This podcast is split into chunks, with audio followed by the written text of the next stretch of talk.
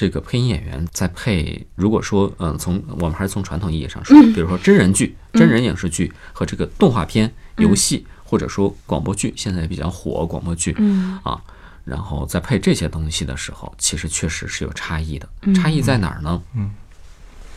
我们配真人剧的时候，经常是要 follow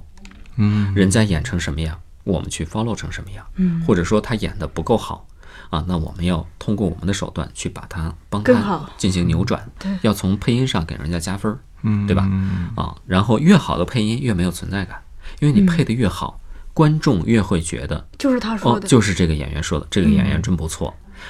配音如果有存在感的时候，一定是听着别扭的时候，比如说声画不同步，嗯表演与配音，呃他的表情与配音两两层皮嗯啊，或者说口型都对不上，这就是谁都小朋友都知道，这他肯定没有这么说，我不知道他确切说的是什么，但肯定不是这句话。嗯啊，这就是存在感。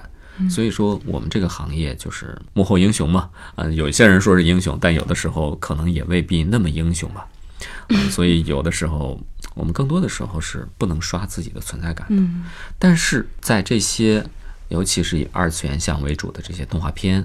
啊游戏和这个广播剧当中呢，嗯，其实这些角色都是虚拟的嗯啊。比如说游戏可能是一个纸片人啊，动画片它就是一个动画的形象，它并不是一个真人演的嗯一个形象。可能小朋友都知道，在生活中是不可能有一个纸片跟你一起玩的。对嗯吧？它这个背后一定有一颗它独有的灵魂，嗯这颗灵魂是谁赋予的呢？当它有声化的那一刻起，它既不属于原作者，